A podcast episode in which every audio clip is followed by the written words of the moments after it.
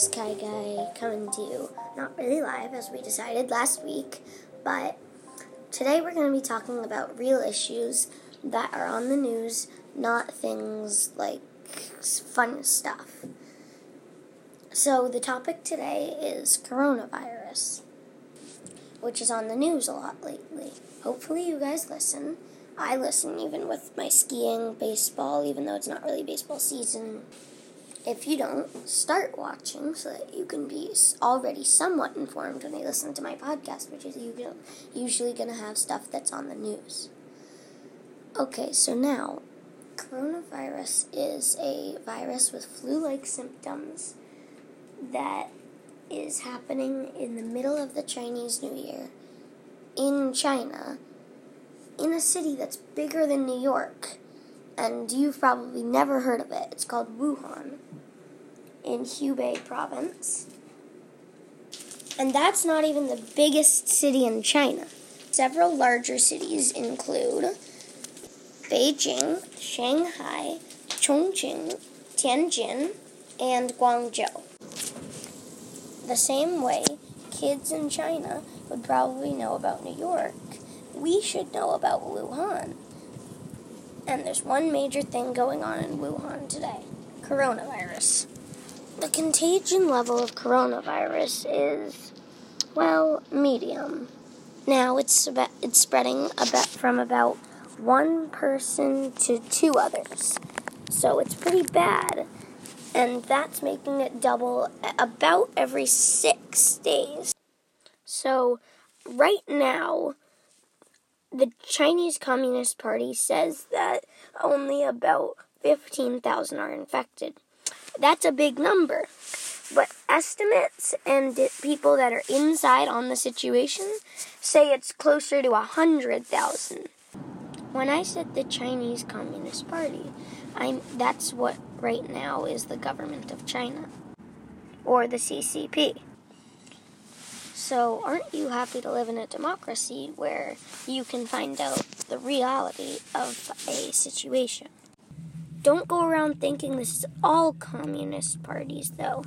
This is just China's, or not just China's, but China's is kind of known for secrecy, much like the Soviet Union's when the Soviet Union was the country of Russia.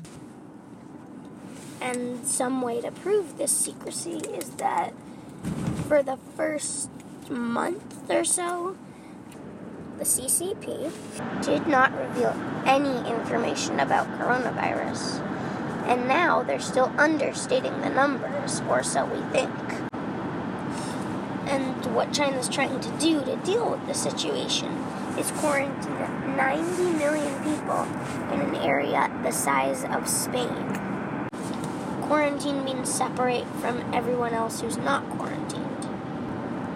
This quarantine is making it hard for medical supplies food, groceries, all the essentials to get into these quarantine cities what China is doing to help with this medical issue is they've built two emergency hospitals in 11 days. Those Chinese are probably great builders. Here in America, I bet we could never do that. And the crazy thing is, that wasn't even enough beds. They've taken over every school gym and convention meeting centers and filled them with hospital beds. Now let's take a look at what the US is doing. So, around February 1st, Trump banned travel from China to the US other than US citizens and their immediate family members. But don't make a mistake and think this is about being Chinese or has anything to do with the country of China this just happened to have erupted from China and then started spreading from there. For example, about 500 years ago, the European explorers brought smallpox, and wiped out huge native populations in America. But that had nothing to do with being European, did it? About a hundred years ago, Spanish flu wiped out so many World War One soldiers, but probably started in Kansas and was brought to Europe and was named Spanish flu by U.S. soldiers who brought it there on ships when they were going to fight.